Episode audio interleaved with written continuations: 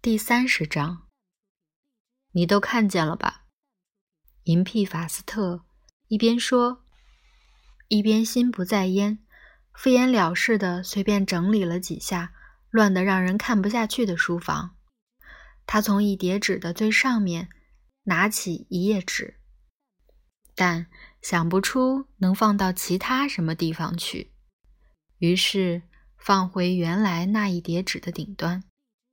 那叠纸随即干净利落地倒了下去。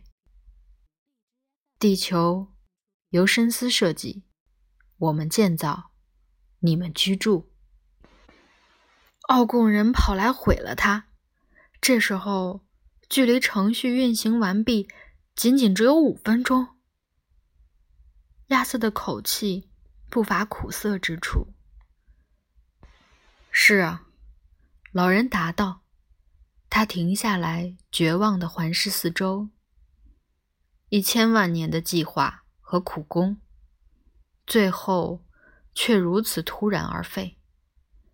一千万年啊，地球人，你能理解这种级别的时间跨度吗？这段时间能让一只小虫成长为整个宇宙文明五次之多。就这么陡然而废了。他顿了顿。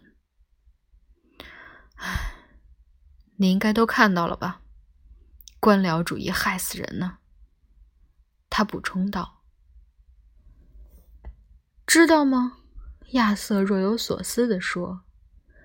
这倒是解释了很多事情。我这辈子一直有种解释不清的奇怪感觉，那就是世界正在发生什么事情，什么很大甚至很险恶的事情，而谁也没有办法解释清楚那是什么事情。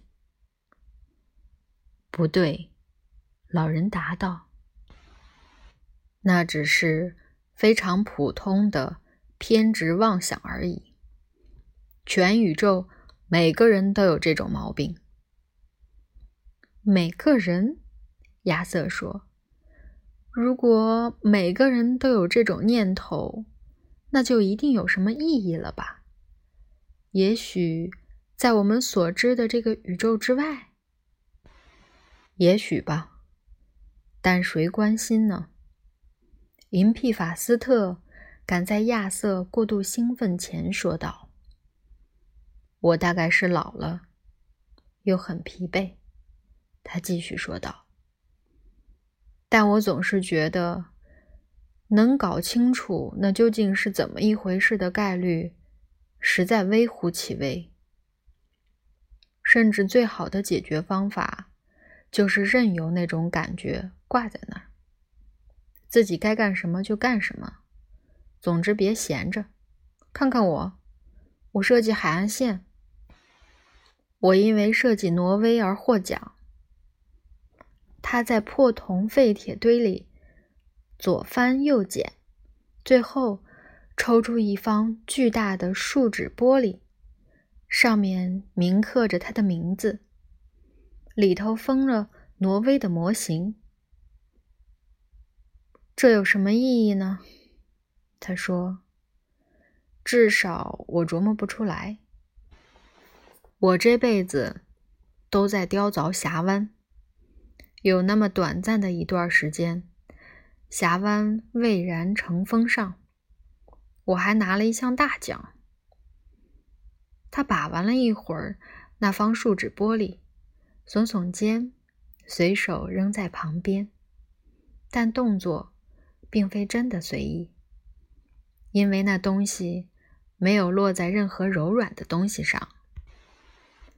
建造这个地球替代品的时候，上头把非洲交给了我，我当然又做了许多峡湾什么的，因为我实在很喜欢峡湾。另外呢，我这个人很守旧，觉得峡湾给这片大陆添了几分可爱的巴洛克的味道。结果怎么着？上头说赤道风情不足，赤道风情。他发出咆哮般的狂笑，这有任何意义吗？不消说，科学成就了许多了不起的东西，但我无论如何都觉得快乐比正确更重要。然后呢？没有然后了。当然了，所有一切事情都不那么合意。